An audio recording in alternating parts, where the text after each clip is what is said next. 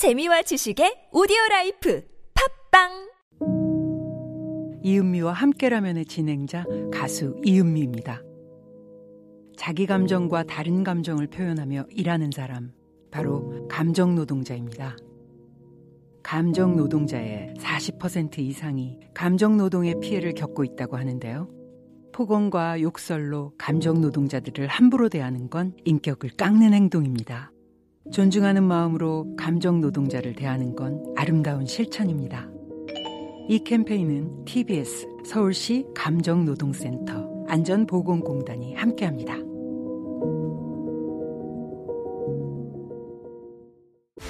해외 리뷰어들의 극찬을 받은 블루투스 이어폰 필 T1X 뛰어난 해상도 잘 잡힌 톤 밸런스 풍부하고 단단한 저음 EDM, 힙합, 발라드, 락, 클래식, 재즈 어떤 장르의 음악을 듣더라도 필 T1X FIIL 필 T1X 귀에서 잘 빠지지 않고 가볍고 착용감이 뛰어난 필 T1X 네이버와 유튜브에서 FIIL 필 T1X를 검색해보세요. 아이비 커큐민 285 강황 카레 먹으면서 curcumin은 몰라? 부모님께 활력 충전 커큐민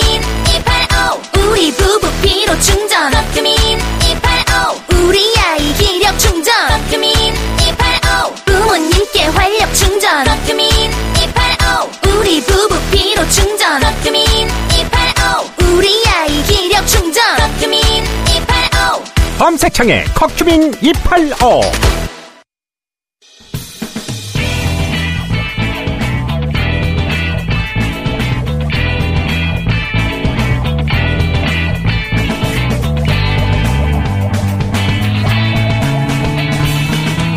김어준의 뉴스 공장.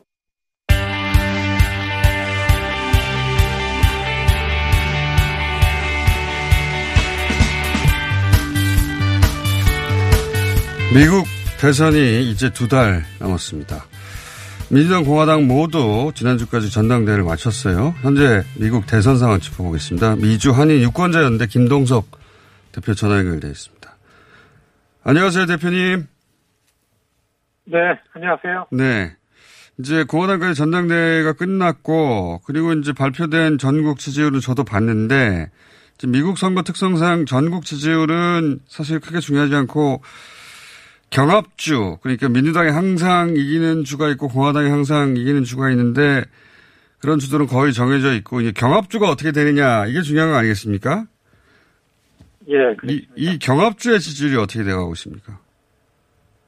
아, 우선 이 경합주가요, 경합주가 여섯 개가 관건입니다. 여섯 개 중에 핵심적인 게 세 개인데, 그게 위스콘신하고 미시간하고 펜실베니아 하나 보태면은 플로리다인데요. 예. 위스콘신이 중요합니다. 위스콘신, 펜실베니아, 미시간 요 전당대 끝난 다음에 지지율이 지난 7월 말에 조사했던 거에 비해서 한 3 내지 4% 차이가 줄어들었어요. 아, 어, 그러니까, 예, 트럼프는 뭐냐면 여태까지 트럼프 쪽에서는 자기가 4년 전에 이겼던데, 예. 그, 그러니까 8년 전에는 10% 차이 이상으로 오바마가 이긴 지역을 예. 4년 전에는 0.5%, 1%, 위스콘신은 0.4%로 이겨가지고서 거기에 14명인가를 다 갖고 왔잖아요. 그렇죠. 그러니까 그 지역만 쳐다보고 온 겁니다. 그러니까 전당대 끝나고 나서 그 중요한 경합 지역에서 그 지지율 차이가 한 3% 확 줄어들었어요. 음. 뭐 가만히 있을 수 없죠. 당장 달려갔죠. 오늘 위스콘신 가 있어요 지금. 그렇군요. 대통령이. 그 미국 네, 그래서 지금은 잠깐만요. 미국 대선 시스템이라는 게 이제 4년마다 헷갈려가지고 잠깐 정리하면 어 그 주에서 1, 0.1%라도 이기면 이제 승자 독식 아니겠습니까? 그렇죠. 예. 갖고 오죠. 그래서 다른 전국 지지율 합산은 사실 의미가 없고 지금 말씀하신 이런 주들에서 0.01이라도 이기냐 지냐가 중요하고 0.1이라도 이기면 의석을 다 가져가는 거니까 그 선거인단을 그래서 이제 이런 경합주가 중요한데 경합주들이 한 달 전에 비해서 두 달 전에 비해서는 한 3, 4% 격차가 줄어서 그러면 오차 범위 내로 들어왔겠네요. 그렇죠. 아직 예, 오, 그러니까 펜실베니아 크잖아요. 펜실베니아는 7월 말에 7.4% 정도로 바이든이 앞섰는데 어제 나온 게 5.4%에서 5.6%를 줄은 거죠. 그렇군요. 그러니까 이거는 저 그 지역의 트럼프, shy 트럼프층이 선거 국면으로 음, 나오고 있다라는 거. 이게 이제 트럼프 캠프에서 구호가 이렇게 나옵니다. 음. 드디어 지지층의 지지자들이 움직이기 시작한다. 글로 모여라. 이런 얘기 합니다. 코로나 상황은 더 나빠지고 있는데 어떻게 이렇게 줄었죠? 그러니까 지금 코로나 상황이 거기를 3차 wave라고 얘기해도 될 만큼 세 번째로 그쪽으로 갔는데 예. 이게 8월 중순에 전당대 양당의 전당대회 시작 전에 굉장히 크게 퍼지다가 한 열흘 전서부터 좀 주춤했습니다. 그 지역에 Rust Belt 경합주에. 그리고서 지금 전문가들이 오늘 낮에 계속 뉴스 채널에서 나오는 거 보면 이 위스콘신하고서 그 다음에 그 이 시카고 예, 이런 데의 인종 시위가 예. 인종 시위에 대한 민주당과 공화당 트럼프와 바이든의 그 대응하는 그 입장 차이가 유리하게 작용을 한다.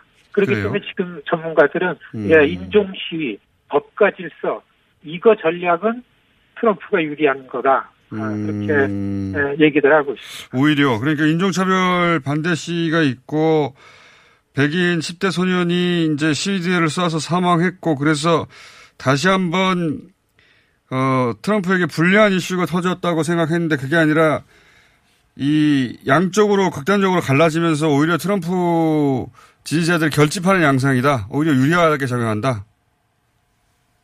인종 시위가 한창일 때 6월 달에는 인종 차별에 항의하는 시위를 지지하는 퍼센테이지가 60%였었습니다. 예. 반대가 한 35고. 예. 근데 지금 지금 지지율 어제 조사한 거 나오면은 거의 반반이에요. 오. 이제 예, 그 트럼프 측에서 이 시위의 격렬함에 대한 이런 그 조작된 음. 영상들을 계속 보낸 게 먹혀 들어갔다. 그 시위가 이런- 사회 혼란을 야기한다고 생각해서 이제 그만하라고 그만하라고 하는 여론이 예, 올라오고 있는 거군요. 말하자면. 그러니까 그 조 바이든 쪽에서는 그 저 뭐냐면은 이 그 인종 차별을 해다 경찰력을 개혁해야 된다 이런 얘기를 하고 있고 예. 트럼프 쪽에서는 경찰을 강화해서 질서를 잡고 예, 이 시위대들의 폭력성 때문에 음. 이, 이거를 지켜야 된다 내가 그러니까 이게 트럼프 유리하게 유권자들로 이저 전달이 되겠다 라는 게 지금 지지율이 좁혀진 결론이다 음, 아, 이렇게들. 평가를 하고 있습니다. 어, 그러니까 질서 유지, 법과 질서 이걸 들고 나온 거군요. 트럼프 쪽에서는.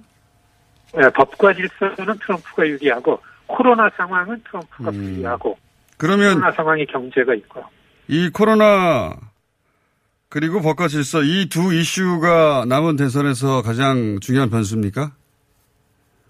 그렇죠. 지금 첫째는 예, 지금 전당대회 끝나면서 트럼프 쪽의 전당대회는 사실 코로나 상황에 대해서 언급을 안 했습니다. 언급을 하면은 트럼프가 아니었으면 수백만 명이 죽을 걸 겨우 18만 명이 죽었다 뭐 이런 음. 이런 얘기들을 할 정도로 이 코로나 상황에 대해서는 그냥 얘기를 안 하고 이 시위대들 그리고서 이 이 그 조 바이든과 상대편을 아주 극렬 좌파들을 네가티브 좌파들의 음. 예, 그 코로가 된 상황으로 몰고 갔습니다. 근데 그게 아닌 것 같지만은 끝나고 나니까 맥혔어요. 어디에 경합주에 누구한테 트럼프 지지층들한테 그래서 음. 트럼프 지지층들이 움직이고 전문가들이 아직 이 경합주에는 트럼프 샤이 트럼프 층들이 아직 많이 남아 있다. 이거를 음. 끄집어내 가지고서 거기서 요- 이번에도 이긴다. 근데 그 주가 4년 전에는 주지사들이 다 공화당이었었어요. 예. 근데 2018년 중간선거에서 민주당으로 바뀌기 때문에 우편 투표를 못 믿는 거예요. 그렇기 때문에 트럼프는 우편 투표하면 전체보다도 경합주의 민주당 주지사들이 주관하는 우편 투표를 못 믿겠다라고 지금부터 얘기하는 이유가 거기 경합주에 꽂혀 있기 때문에 그런 거죠. 음. 그러니까 그 공화당의 전략은 트럼프 쪽의 전략은 바이든은 사회 혼란을 야기하는 세력이다. 이렇게 메시지를 단순화시켰군요. 말하자면. 네, 그렇죠. 음, 그게 근데 트럼프 지지자들한테는 어느 정도 먹히고 있다. 그게 지지율 격차가 좁혀지는 걸로 드러나고 있다. 그러니까 전당대 준비할 때 시위에 인정 시위에 대한 특히 경합주에 있는 이 자기네 지층의 여론을 조사하고서 전당대회를 준비를 했다라는 게 지금 많이 나옵니다. 음. 그리고 민주당 쪽은 반 트럼프야 다 모여라 빅텐트를 치고서 어, 그러니까 공화당에서는 트럼프는 바이든 공격을 하고 바이든 쪽에서는 이 혼란한 세상은 트럼프 때문에 그랬으니까 트럼프 반 트럼프가 다 모여라 모여라 이게 앞으로 두 달 동안에 음. 선거 전에 아주 될 겁니다. 알겠습니다. 트럼프 쪽의 전략은 그렇고 그러면 바이든 쪽에서는 이제 코로나의 책임을 져라라고 나올 텐데 미국에서 코로나 상황 관련해서는 이제 백신 이야기를 많이 하지 않습니까? 근데 이제 선거 직전에 그러면 갑자기 백신이 개발됐다면서 들고 나올 수도 있겠네요. 그죠? 지금 뭐 주가, 주가 경제에 있어서 월스트리트 중심하는 주가는 뭐 굉장히 좋잖아요. 근데 이 코로나 상황 에서 조금씩 좀 이완이 되고 경제가 좀 더 움직이고 하면 좋아지 지금보다 좀 좋아지는 추세로 나가 점진적으로 좋아지면은 절대적으로 그 트럼프 쪽 선거 전략이 유리한 음. 아, 아 이렇게 보고 있죠. 그 미국 전문가들은 지난 4년 전에 소위 이제 대부분의 전문가가 전망이 틀렸기 때문에 이번에도 여론조사 격차가 있긴 하지만 트럼프가 역전해서 재선될 수도 있다는 전망도 있겠습니다. 트럼프 선거를 책임진 사람들은 이런 얘기를 안 하는데 예. 일반 사회 사회 시민 단체 오피니언 오피니언 리더들은 지금 우려하는 목소리가 나오기 시작했습니다. 어. 이를테면 그, 어, 그, 이, 이 좀, 좀 리버럴한 사회 단체에서는 진다, 이러다가 또 진다, 트럼프한테 또 진다, 이러다가 안 된다.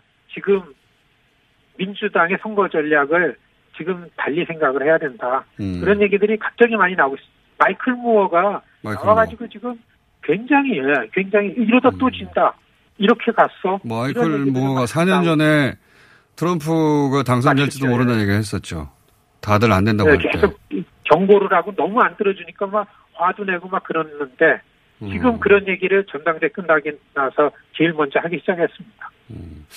그러니까 아직은 반반 싸움이라고 봐야 되겠네요. 자, 오늘 여기까지 듣겠습니다. 감사합니다.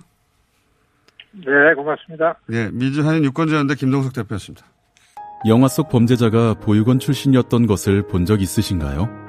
어떻게 성장해 범죄자가 되었는지 설명 없이 마치 보육원 출신이라는 것으로 충분하다는 듯 연출되고는 합니다. 이런 세상의 편견 앞에서 제각각 살아내고 있는 아이들이 있습니다. 이들은 편견과 동정의 대상이 아닙니다. 그냥 꿈을 찾고 있는 보통의 청춘입니다. 이들이 보다 평범하게 자립할 수 있는 세상을 만들고자 당사자들이 직접 목소리를 높이기 시작했습니다. 18 어른 캠페인을 검색해주세요. 아름다운 재단. 안녕하세요. 치과의사 고광욱입니다. 태아가 자랄 때 가장 먼저 생기는 기관이 어디일까요? 바로 입입니다. 먹는다는 것은 삶의 시작이자 끝인 것이죠. 100세 시대인 요즘은 치아를 100년 가까이 사용합니다. 그럼 어떻게 해야 치아를 100년 동안 건강하게 관리할 수 있을까요? 바로 올바른 칫솔질과 정기적인 스케일링입니다.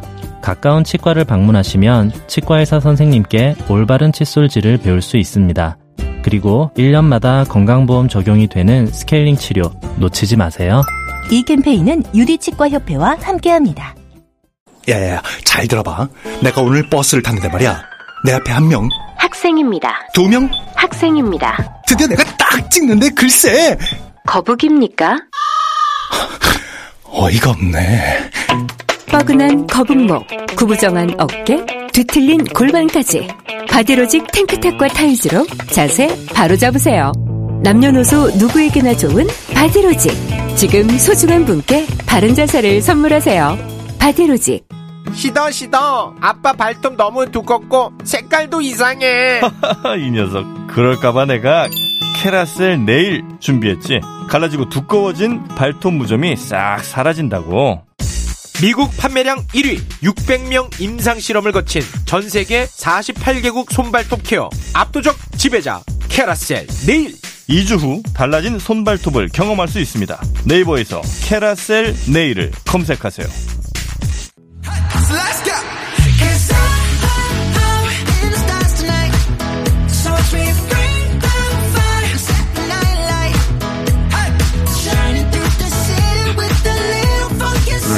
최근에 방탄소년단 BTS가 발표한 싱글 다이너마이트입니다.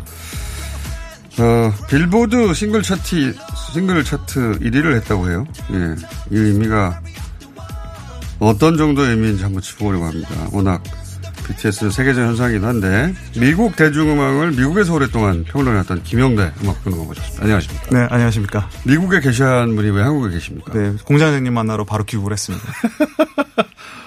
자, 미국에서 활동을 하셨던 거죠? 그렇죠. 네. 예. 네, 오랫동안. 2010, 2007년부터 13년간 미국에서? 네, 미국에 있었습니다. 자, 어, 이게 곡이 출시되고 그게 처음부터 1위로 그 빌보드 싱글 차트 1위가 되는 게 굉장히 드문 일인 거죠. 그러니까 핫샷 데뷔라고 하죠. 그걸 핫샷 데뷔라고 네. 핫샷 데뷔라고 하는데 핫샷 데뷔를 하면서 모든 차트에 들어가는 것 자체를 핫샷 데뷔라고 하는데 네. 그러면서 동시에 1위를 하는 경우는 사실 지금 그룹으로만 보면 세 번째라 그래요. 역사적으로 그렇죠. 예, 에어로스미스, 조나스 브라더스 이후로 세 번째라고 일단 있습니다. 굉장히 드문 일이네요. 어, 엄청 드문 일이죠. 드문 일이고. 물론 그 한국인으로서 최초기도 하지만 미국인들도 그룹으로 핫샷 데뷔, 데뷔하자마자 1위를 하는 것은 굉장히 드문 일이다. 드문 일이죠. 아, 그러면 이건 미국 사회에서도 뭐랄까요. 놀라운 일이겠네요. 그러니까 저는 제가 미국에서 배웠던 교수님들하고도 예. 혹은 그쪽 저널리스트들하고도 그런 얘기를 많이 하는데 이제는 니네들 대중음악 역사의 예. 마지막 페이지는 우리 다시 쓸 때가 됐다. 어. 예, 너희들 그 미국 내에 있는 아티스트만 갖고 이야기할 것이 아니라 이제는 BTS나 K-팝을 넣어서 새로 한 챕터나 한 네. 장을 쓸 수 있을 정도로 지금 좀 급변하고 있다. 어. 예, 이렇게 말들을 합니다. 그래서 미국, 애들도 미국 음악신이 그런 식으로 그렇습니다. 그래서 미국 미국에서도 상당히 놀라는 눈치고, 근데 또 어. 한편으로는 이제 올 때가 됐다.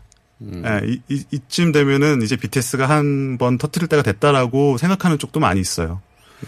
그러니까 미국의 음악 평론가들도 그렇게 생각한다는 거죠. 예, 그러니까 그렇습니다. 왜냐하면 우리가 이런 질문을 드린 이유가 이제 국내에서 어 예를 들어서 그 박지성 선수가 어 굉장한 성과를 낼 때 그 국내 들어오는 모든 축구 관계자들한테 박지성 선수 아냐고 물어보고 이런 질문이 이제 뭐랄까요 이- 과한 국뽕으로 네.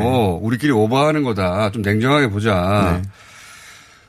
박지성 선수가 대단한 선수지만 메시는 아니지 않느냐. 뭐 이런 식의 어, 조종 과정을 거치는 게 있는데 BTS는 그런 게 아닌 거네요. 말하자면. 저는 이렇게 말씀드리고 싶어요. 사실 BTS가 한국 사람들이 오히려 BTS를 소비하는 방식은 말씀하신 대로 진짜 국뽕 같은 그런 네. 면이 없지 않아 있죠 분명히. 네. 뭐 1위를 했다 그러면 좋아하고 네. 사실 저도 그래서 나왔지 않습니까 오늘. 그렇죠. 이게 뭐 이해해 보려고 하는 거죠. 그렇죠. 지금. 예. 근데 사실은 미국 같은 나라 혹은 일본 같은 나라에서는 BTS 현상에 대한 이 어떤 이 열풍에 대한 그 연구나 관심이 굉장히 더 깊습니다 오히려. 그 신기하겠죠. 예, 그러니까 오히려 국뽕이라고 보기보다는 오히려 현지에서는 왜 이런 글로벌한 현상이 벌어졌는가? 그렇습니다. 어. 예, 일본 같은 나라에서는 제가 이번에도 책을 뭐 일본어로 번역을 하면서 현지 언론하고 인터뷰를 많이 했습니다만은 네. 한국에서는 듣지 못한 그런 질문들을 많이 하거든요. 예를 들면 어떤 질문을 합니까? 뭐 예를 들면은 BTS의 여- 이런 현상의 본질이 무엇이냐라고 물으면서 네. 뭐 일본은 왜 안 되는 것 같냐. 네. 분명히 일본이 한때는 음악이 앞서 있었는데 그렇죠.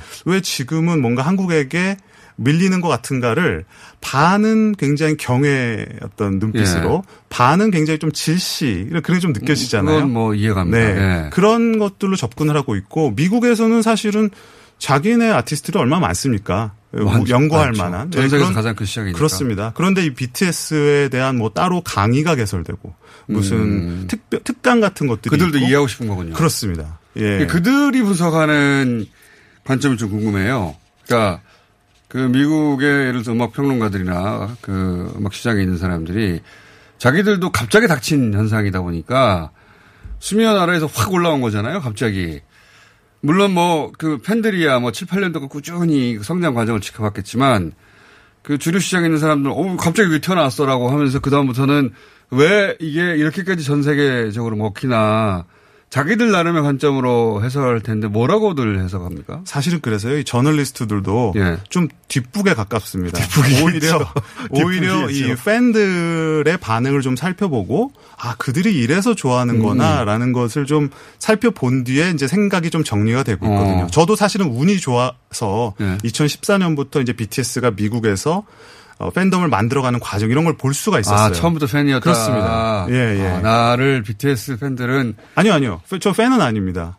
분명해 주세요. 아, 저는 본인 평론가지만. 아, 평론가고 네네. BTS의 소위 뭐라 그럽니까? 아미라고 하나요? 그 저는 팬- 아미는 아닙니다만. 그 팬 그룹은 아니나 높이 네. 평가하고 그렇습니다. 그 성장 과정을 꾸준히 지켜왔기 때문에 네네. 어, 굉장히 권위 있는 평론가다. 그런데 제가 궁금한 건 그거예요. 그래서 그러니까 일본이 그런 시각을 가진 건 금방 이해가 가요. 금방 이해가 가는데 예를 들어서 미국에서 그냥 미국 음악들을 평론하던 그 사람들이 혹은 저널리스트들이 이걸 어떻게 해석합니까? 제가 재밌는 얘기 하나 해드릴게요. 2012년쯤이었을 꼭 거예요. 재밌어야 돼요. 뉴요커라고 아시죠? 잡지, 예, 유명한 잡지. 그 잡지에서 고급 문화 잡지인데. 예. 그때가 이제 케이팝이 뭐 싸이 강남 스타일을 비롯해서 뭐 소녀시대 등등해서 막 한창 뜨던 예, 예. 시점이에요. 그러니까 이제 그들도 아주 예. 잽싸게 그것들 분석을 해냈겠죠. 그러면서 썼던 표현이 있어요. 뭐냐면 그때까지만 해도 마이너 장르였는데. 그렇습니다. 예. 네. 그러니까 어느 좀 신기하게 봤겠죠. 예. 그러면서 썼던 단어가 이 factory 아이돌이라는 겁니다. factory 아이돌. 공장형 아이돌이라는 거죠. 아, 한국에서 이제 아이돌을 양산해내는 시스템이. 그렇습니다. 어, 어릴 때부터 굉장히 이제 합숙시켜서 훈련시켜서 예. 그렇게 제품을 내놓는 거 아니냐. 예. 일종의 이제 폄하하는 시각도. 사실은 저는 그 뭐 정당하다고 보진 않아요. 사실은 네. 훈련 안 되고 가수 데뷔한 사람이 얼마나 있겠으며 네. 사실 그 모델 자체도 어떻게 보면 미국에서 건너온 거기 때문에 그러니까 그때까지만 하더라도 이게 뜨긴 뜨는데 아직도 마이너하고 그것은 특별히 공장에서 찍어낸 것 같은 거니까 그 가치가 그렇게 높지는 않아. 뭐 이런 정도의 평화가 들어있는 거네요. 그렇죠. 예. 그런데 BTS 현상을 보고 그들이 쓰는 단어들이 있는데요. 예. 그 중에 하나가 authentic이라는 단어가 있어요. 어. 진정성 있다는 거죠. 어. 그리고 뭐 genuine, 솔직하고 진솔하다. 어. 근데 사실은 번역까지 해줄 필요는 없는데. 이 진정성이나 이 진솔하다라는 단어는 네. K-팝과는 굉장히 별개의 것들로 여겨져 왔어요. 어, 케이팝은 예를 들어서 삼성 그 TV나 핸드폰처럼 굉장히 고급 제품이지만 그 일련의 과정을 통해서 찍어내는 제품이었으나 그렇습니다. 이것은 아니다. 이것은 고유한 자기 색깔을 가졌다. 네. 그러니까 아. 그간의 케이팝에 대해서 일정 부분 뭐 좋아는 하면서도 혹은 음. 아 잘한다 잘한다 하면서도 일정 부분 폄하해 왔던 뭐 어떤 시선들 아, 그게 사라져 버린 거예요. 이런 것들이 BTS에 대해서는 사라졌거나 혹은 적어도 많이 극복이 된, 된 어. 거죠. 그래서 거기서 이 아- 어떤 미국의 거대한 아미의 물결 같은 것들이 저는 나왔다고 생각을 어. 그거는 합니다. 기분 좋은 대목이네요. 그러니까 인정하지 않을 수 없는 맞습니다. 임계점을 지나가 버리니까 그렇습니다. 야, 공장 제품으로 이렇게까지 될 수는 없잖아. 그렇죠. 그러면서 자기들도 아, 이건 제뉴인 하니까 네. 이건 고유한 자기만의 색깔이 있으니 이렇게 넘어갔다는 거죠. 그렇죠. 사실은 미국 어. 아티스트들도 뭐 자기의 이야기를 한다고 하지만 그 이야기를 들어보면 좀 한심한 이야기들이 많거든요. 예, 솔직히 제가 음악 평론가지만 그렇지만 네, 가사는 지나친 루저인데 나거나 네, 그런 가사들 뭐, 좀 많죠. 뭐 자신의 그냥 우울이나 뭐 어떤 생각을 그냥 네. 전시할 뿐이거나 네. 혹은 뭐, 뭐 돈을 자랑한다라든가. 그러니까 어쩌라고 이런 맞습니다. 얘기는. 안물안궁이란 말도 있지 않습니까? 근데 안 궁금한데 너의 감정 나 궁금하지 않아. 그렇습니다. 예. 근데 BTS 같은 경우는 오히려 조금은 예스러운 방식이에요. 우리가 마이클 잭슨이라든지 이런 아티스트에게서 얻었던 그런 느낌이거든요. We are the 뭐- world 이런 느낌이요? 맞습니다. 뭔가 긍정적인 메시지를 설파를 하고 어. 그리고 세대를 초월해서 많은 사람들이 공감할 수 있는 이야기를 한- 미국에 언제 돌아가십니까? 안 들어갑니다. 아, 그래 귀국하셨나요? 네, 귀국하셨, 귀국했습니다. 코로나 때문에? 아, 그건 아닙니다. 네. 예. 아니 우리하고 이게 저하고 궁합이 잘 맞으시니까 가끔 나오셔야 되겠는데. 아, 자주 왜냐하면 불러주십시오. BTS뿐만 아니라 그 그 뭡니까 그 직전에 큰 히트를 쳤던 우리 그 여성 그룹 그 블랙핑크. 네네. 그것도 궁금해요. 궁금한데 근데 이제 국내 평론가들을 제가 무시해서가 아니라 우리가 우리 걸 바라보는 시각이 갖는 장점도 있지만 단점도 있잖아요. 네. 우리 거니까 또는 맞습니다. 적어도 예를 들어서 유럽인의 시선이나 미국인의 시선을 볼 수는 없으니까 네. 그건 그건 본질적인 한계니까 그래서 이제 해외에 계신 계시면서 미국 대중음악을 평하다가 똑같은 기준으로 이제 케이팝을 바라봤다는 건 드문 경험이니까 네. 그 김영도 평론가님은 굉장히 독특한 지점에 서- 서 계셔서 잘 팔릴 것 같으니까 미리 입도 선매하는 겁니다. 기억이면 여기 나와서 계속 해주시고. 자, 그래서, 그래서 그런 인계점을 지나버려가지고, 거기서도, 여기는 고유한 것이 있으니까 이, 이 정도까지 온 것이야. 이렇게 됐다는 거죠. 위상이 변했네요.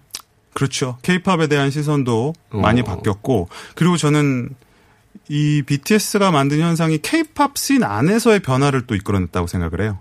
어. 그 전까지는 우리가 케이팝이다 그러면 우리가 어떤 고정적인 이미지가 있지 않습니까? 그냥 네. 잘생기고 예쁜 네. 젊은이들이 나와서 춤추고 사실 그것만으로 됐죠. 네. 그리고 그것만으로도 세계 시장을 우리가 공략을 네. 했죠. 예.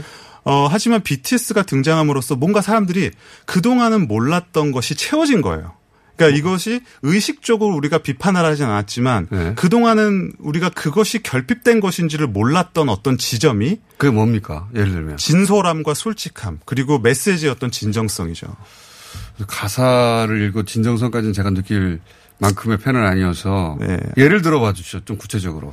글쎄요, BTS가 보통 그 타이틀곡으로 내놓는 곡들은 대부분 우리가 이제 그런 노래들을 좀 깊이 있게 그런 가사들을 맛볼 수 있는 노래들이 좀 드문 편이지만 그 안에 있는 앨범에 있는 다양한 곡들은 이 청춘의 고뇌라든지 그들의 어떤 그 극복의 스토리 같은 것들을 굉장히 그 거칠게 만, 그 다루고 있거든요. 자기 이야기를 씁니까? 그렇습니다. 그리고 사실은 그렇게 해석될 줄 몰랐던 곡들도 사실은 그런 여지가 있는 곡들이 많이 있어요. 예를 들면 그 가장 유명한 곡 중 하나가 Fake Love지 않습니까? 네. 근데 여기서 이 곡이 말하는 게 그거예요. 너를 스스로 사랑하지 않는 사랑은 가짜 사랑이다. Fake Love라는 말인데 사실 그게 뭐 사랑이라는 주제로 받아들일 수도 있죠. 그런데 네. 한편으로 생각해 보면 그것은 저는 또 팬들과의 소통에 대한 이야기라고도 생각을 해요. 그러니까 그뭐 모든 가수들이 팬을 갖고 있고 어, 다양한 층의 팬을 갖고 있는데 이제 그 BTS는 뭐 아미라고 부르는 팬 그룹이 전 세계적으로 있잖아요. 근데 저도 이제 이해하고 싶어서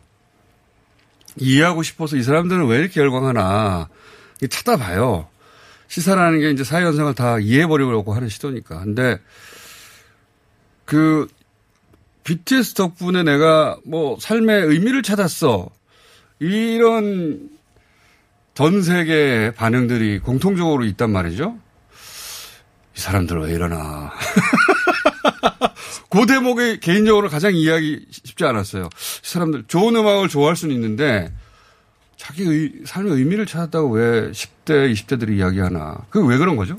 어떤 좌절한 사람들 혹은 우리가 언더독이라고 하는 약자들 있지 않습니까? 네. 사실 우리가 살면서 우리가 강자라고 느끼는 사람은 거의 없을 겁니다. 대부분은 자기가 약자라고 많이 느끼고 자기가 뭔가 어 뭔가 눌려 있다라고 생각을 많이 하죠. 근데 BTS라는 그룹 자체가 우리가 흔히 아는 빅 회사들, 빅스레라고 하는 회사들에서 출발하지 않았고 아, 스토리를 공유하는구나. 예. 그렇습니다. 성장사를. 예, 성장사를 공유하는 거죠. 아, 그러니까 이 그룹은 한국의 메이저에서 출발하지 않았고, 그리고 밑바닥에서부터 자기 힘으로 올라왔고, 뭐 이런 그렇습니다.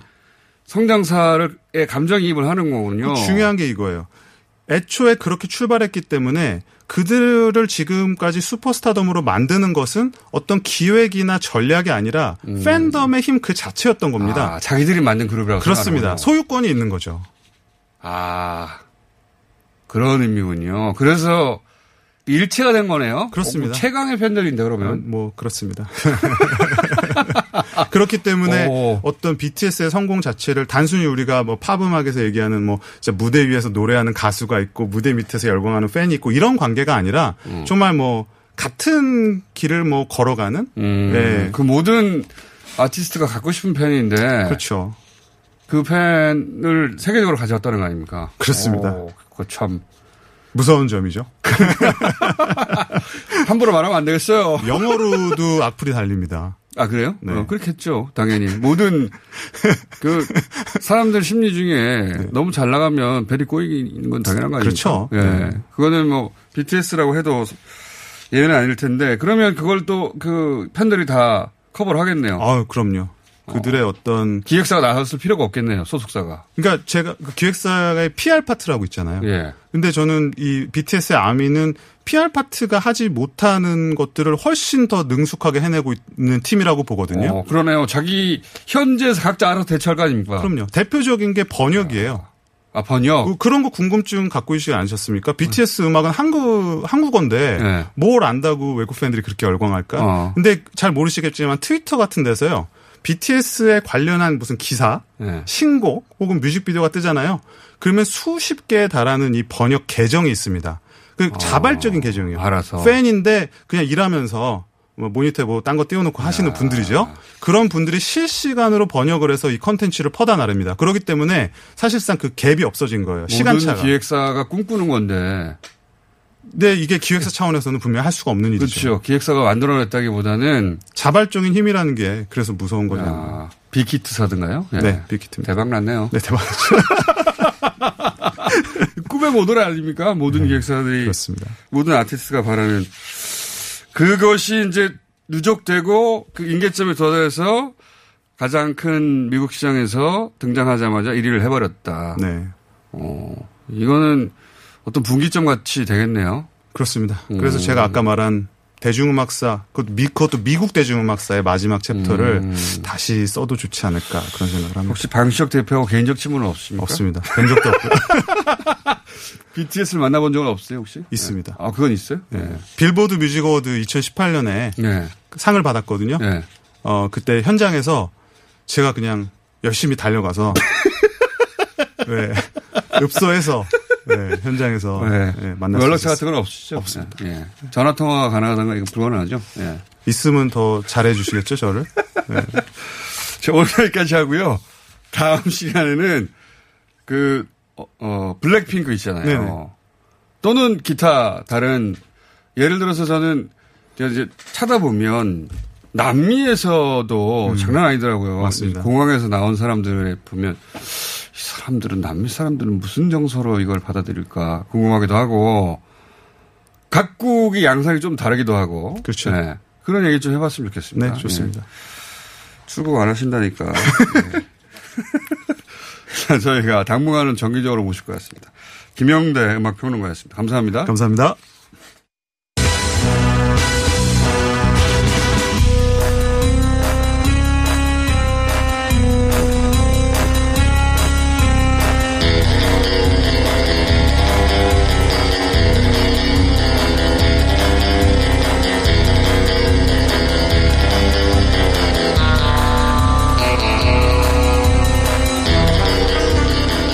자, 어, 저가 일주일에 한 번 짧게 있는 영어 시간인데, 어, 아직 답할 시간이 아닌데 자꾸 답하지 마시고. 자, 어, 윤성은 영화평론가 도착을 안 하셨습니다. 예. 그리고 나머지 한 분 있죠? 예. 어, 아는 아, 밤중에 주진우입니다. 잠깐만요. 예, 기다려보세요. 죄송합니다. 예. 아, 도착하셨군요. 예. 윤성훈 영화평론가 지금 막 도착하셨고. 최강의 영화평론가는 그동안 같이 했던 개인적인 사정으로 9월부터는 예, 계속 하실 수가 없어서. 씨네21의 김성훈 기자. 예, 반갑습니다. TBS 순수 음악 방송 아닌 밤중에 주진우입니다. 해서 김성훈의 보이스피싱을 진행하고 있습니다. 네. 자. 그리고 윤성은 영화평론가 나오셨고요. 네, 안녕하십니까. 네. 자, 씨네21의 김성훈 기자는 저희가 한 번 해보는 겁니다. 오늘 하는 거 보고. 아, 고정인 줄 알, 알았는데 아닙니다. 아니, 아니군요. 네, 예. 바뀔 수 있습니다. 네. 바뀔 수 있고. 착각했네요. 예. 예. 신의 21이 한때 대단한 잡지였죠. 영화계의 평론을 그냥 거의 쥐고 흔들었다시피. 지금은 근데 그 정도 아니기 때문에. 아, 지금도 열심히 하고 있습니다. 예. 그리고 김성훈 기자가 이제 신의 20을 대표한다고 할 수도 없기 때문에. 예. 네, 그건 사실입니다. 예. 자, 아, 오늘 주제는 이겁니다. 그, 여름, 아직도 여름이 끝자락이고, 그리고 집에 있는 시간이 많고 하다 보니까, 최근에 넷플릭스 기준으로 보자면, 오래된 공포 영화가 그렇게 많이 소비된대요. 예. 사람들 마음이 비슷비슷한 건지. 예. 그래서 오늘은 그, 공포 영화 레전드, 를 꼽아보려고 합니다. 자. 누가 먼저 시작해볼까요? 김성훈 기자를 한번 테스트 해보는 의미에서. 네. 예. 김성훈 기자. 예. 본인이 생각하는 추천작. 예, 전 사실 개인적으로 호러 영화를 안 좋아하는데 그런 건 궁금하지 않아요. 예. 예, 저는 세 편을 준비해 왔고요. 세 편이요? 예, 네. 좀 클래식 이라기보다는 최근에 넷플릭스에서 이제 공개가 된 이제 최근작을 아, 중심으로 넷플릭스 기준으로? 넷플릭스도 기준으로? 있고요. 예, 또 영화도 있고요. 예.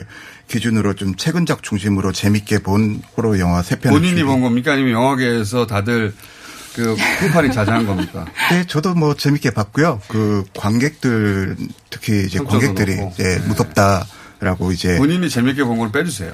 예, 그걸 빼고 왔습니다. 어젯밤에 빼고 왔고요. 예, 세 편인데 예. 어, 첫 번째 이제 크게 이제 일본 영화 일본 유명한 시리즈였죠. 영화가 90년대 유명했죠, 아주. 예, 주원이나 링 시리즈 네. 유명했는데 이번에 그 주원 시리즈를 넷플릭스에서 오리지널로 6부작으로 오. 만든 주원 저주의 집이라는 오. 작품이고요. 저는 또 이제 대- 넷플릭스 대만에서 희생자 게임이라는 지금 시리즈를 또 10분이나 남았는데 세 개 다 얘기가 끝날 거예요, 그냥? 아, 왜 그걸 골랐는지도 설명해 주고 이렇게 주고받고 해야 되는데. 예, 네. 죄송합니다.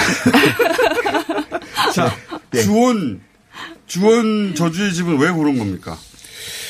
뭐 워낙 유명한 시리즈인데 사실은 이제 영화나 드라마로 사실 2000년대 초에 제작이 여러 차례 되긴 했었어요. 유명한 시리즈다 보니까. 근데 이번 시리즈 몇- 몇 같은 부- 경우는 몇 개 나오지 않습니까? 주원도? 영화 두 편 제가 알기로는 영화가 두 편 정도 나오고 드라마로도 아, 드라마도 한번? 제작된 걸로 알고 있습니다. 어. 근데 이번 시리즈 같은 경우는 뭐 전작의 명성에 좀 이렇게 실망시키지 않는 시리즈고요. 아, 이게 미니 시리즈 나온 거예요? 예, 6부작으로 오. 예, 나왔고요. 단편 영화가 아니라 미니 시리즈가 나왔다. 네, 예.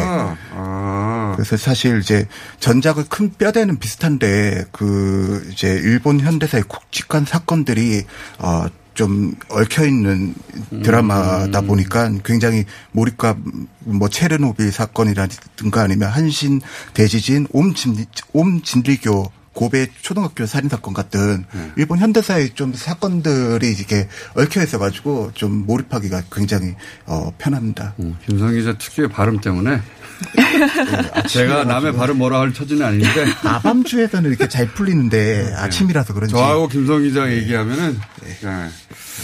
똑바로 알아듣기가 하겠습니다. 쉽지 예. 않습니다. 죄송합니다. 우리 둘 다 죄송합니다.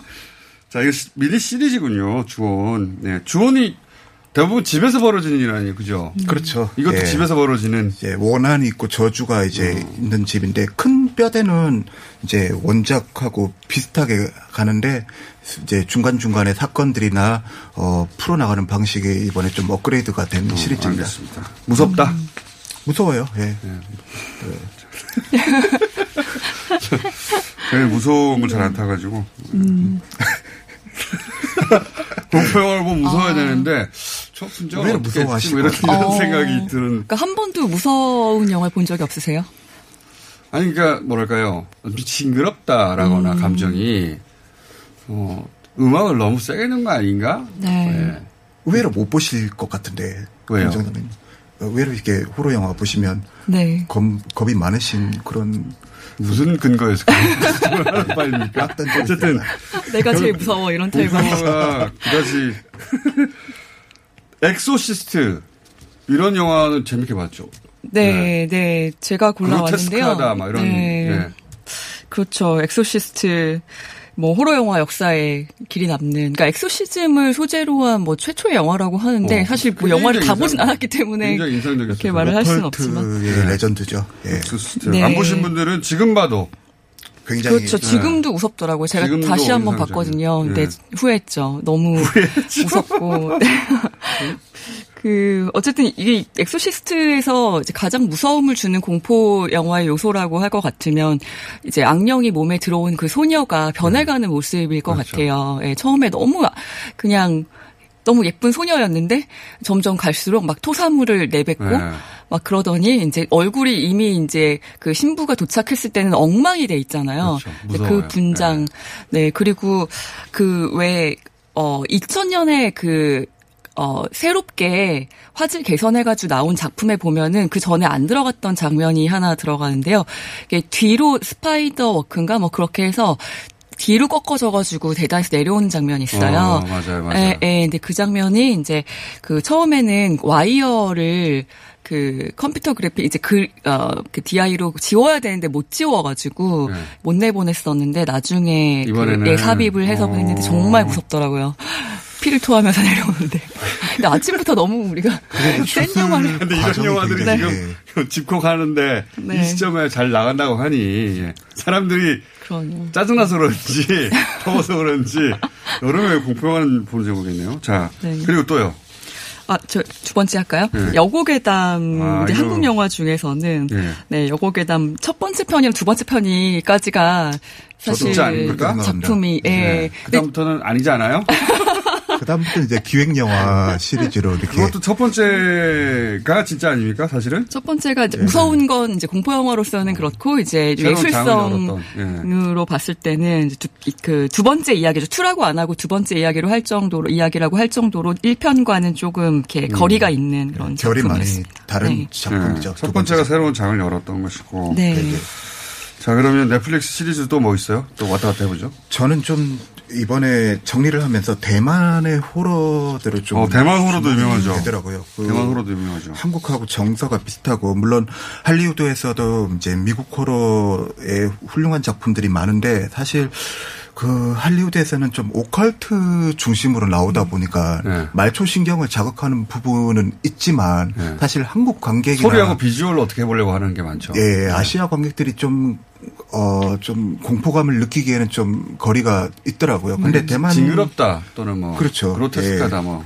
근데 대만은 좀 한국하고 정서가 비슷해가지고 좀 이렇게 말투 귀신 아닙니까 귀신 한마디로 여기는. 그렇죠. 예. 예, 좀 정서적으로 네. 좀 미국은 악마고 예. 네. 그렇죠. 여기 귀신이잖아요. 인간관계에서 발생하는 공포심, 어, 존재에서 어떤 느껴지는 그런 설명이 회의가 너무 길어요. 자 그래서 제목이 뭡니까 대만 시리즈는. 네.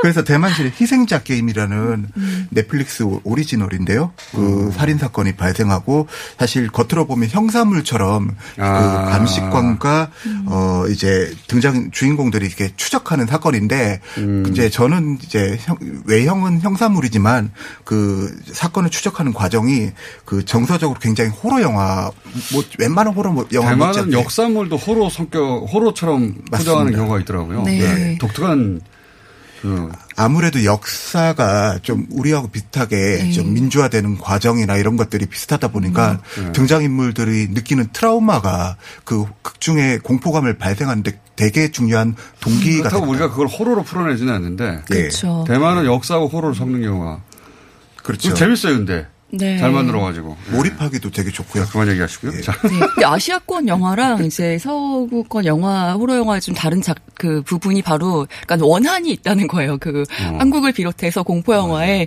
미국 같은 경우, 할리우드 영화들은 그런 거 없거든요. 네, 그냥. 악마 아니야 악마. 내 재산을 침해했다, 뭐, 우리 집에 들어왔다. 그럼 귀신들이. 이제 아니면 그 사람이 사이코패스다라든가. 네, 예. 그런 작품들이죠. 그래서 너무 뻔하고 악마 또 나왔네? 뭐 이런 느낌이고. 자, SF적인 느낌이 또 강, 강하게 들어가기도 하고. 네. 그래서 무섭지가 않아요, 보통 서양 호러는. 오맨은 저는 뭐, 어릴 때 봐서 그런지. 네, 네. 제 기억에 가장 강렬하게 남아있는 아. 공포영화는 오맨입니다. 네네. 그 3편까지 나왔었는데요. 사실. 저는 1편밖에 안 봤는데. 네. 일편이 최고죠. 네. 음. 거기 왜 신부가 왜 그 문에서 피레침에 꽂혀서 죽던가요? 아, 네 네 네. 위에서 그게 떨어지는. 아직도 기억에 나요. 저는. 아, 네. 그렇군요. 네. 공포 영화를 보다가 소리 지르는 거는 그때 어렸기도 그렇게 어려서도 그랬겠지만 처음으로 으악 하고 소리 지르는. 음. 아, 정말. 어, 이 영화가 있었네요. 무섭게 만드는. 오멘. 오멘. 다시 봐도 무섭지 않을까? 오컬트의 취향이 있으신 것 같아요. 어. 네. 자, 김성훈 기자 과연 다음 주 나올까요? 네. 네, 그 고정인 걸로 알고 자, 하나. 둘, 셋. 안녕! 안녕. 네, 감사합니다.